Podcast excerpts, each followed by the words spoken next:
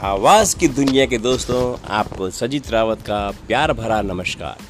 आज काफ़ी दिनों बाद आपके सामने आया हूँ एक नया टॉपिक लेके। एंड टॉपिक बहुत इंटरेस्टिंग है गॉड एंड कॉन्शियसनेस दोस्तों, अगर बात करें गॉड की तो दोस्तों, सच बात है कि I have not seen any God in my life मैंने देखा है, मैंने मूवीज़ में, मैंने किताबों में पढ़ा है, मैंने काफ़ी कुछ पढ़ा है, लेकिन मैंने देखा नहीं है।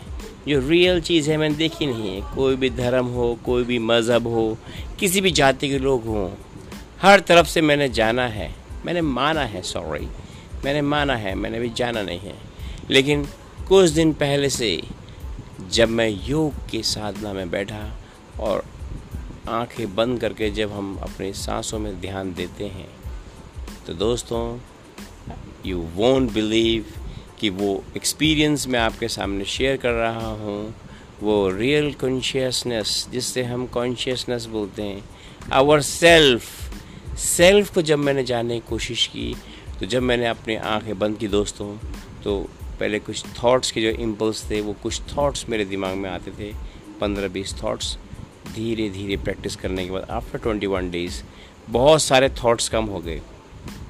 मैं ये नहीं कहता कि मैंने भगवान देखा है या कुछ कहता हो, लेकिन मैं जानता हूँ दोस्तों if you do some yoga some asanas consciousness में आपको, आपका जो बिलीफ सिस्टम है, वो बहुत ही मज़बूत होता चला जाएगा। आपके सारे थॉट्स बंद हो जाएँगे और आपको प्योरिटी की एक एहसास शुरू होगा, वो होगा आपका self you will know your self who am I हल्के हल्के हो एम आई की जो वाइब्स हैं, वो आपके पास आनी शुरू होंगी। एक नेचुरल खुशी आपकी पूरी बॉडी में आनी शुरू होगी। That is the first step I am sharing what I am feeling next step में मैं आपको बताऊँगा दोस्तों कि आगे कौन कौन सी फीलिंग मेरे साथ हो रही हैं।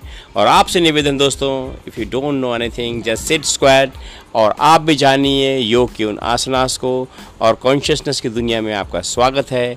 आप भी बैठ के ध्यान कीजिए, सिर्फ़ अपनी सांसों को इनहेल और एक्सेल कीजिए और ट्रिमेंडस एक्सपीरियंस लीजिए। उसके बाद कॉन्शियसनेस जो है वो अपर लेवल ऑफ़ रिलीजन्स हैं। ये मैं मानता नहीं हूँ, मैं जानता भी हूँ। आपका अपने सेल्फ से जब मिलना होगा। उसके बाद जो क्वेश्चन होंगे दोस्तों, वो आपको नेक्स्ट एपिसोड में बताऊँगा मैं। पर I believe if you sit to sit squat आप अपने बिलीव में जाएँगे, अपने सेल्फ में जाएँगे तो आप एक अलग एंट्रल फीलिंग से एक अच्छी खुशी का एहसास होगा। तो मेरा आपसे निवेदन है, आप भी योगा कीजिए और ध्यान कीजिए। Thank you very much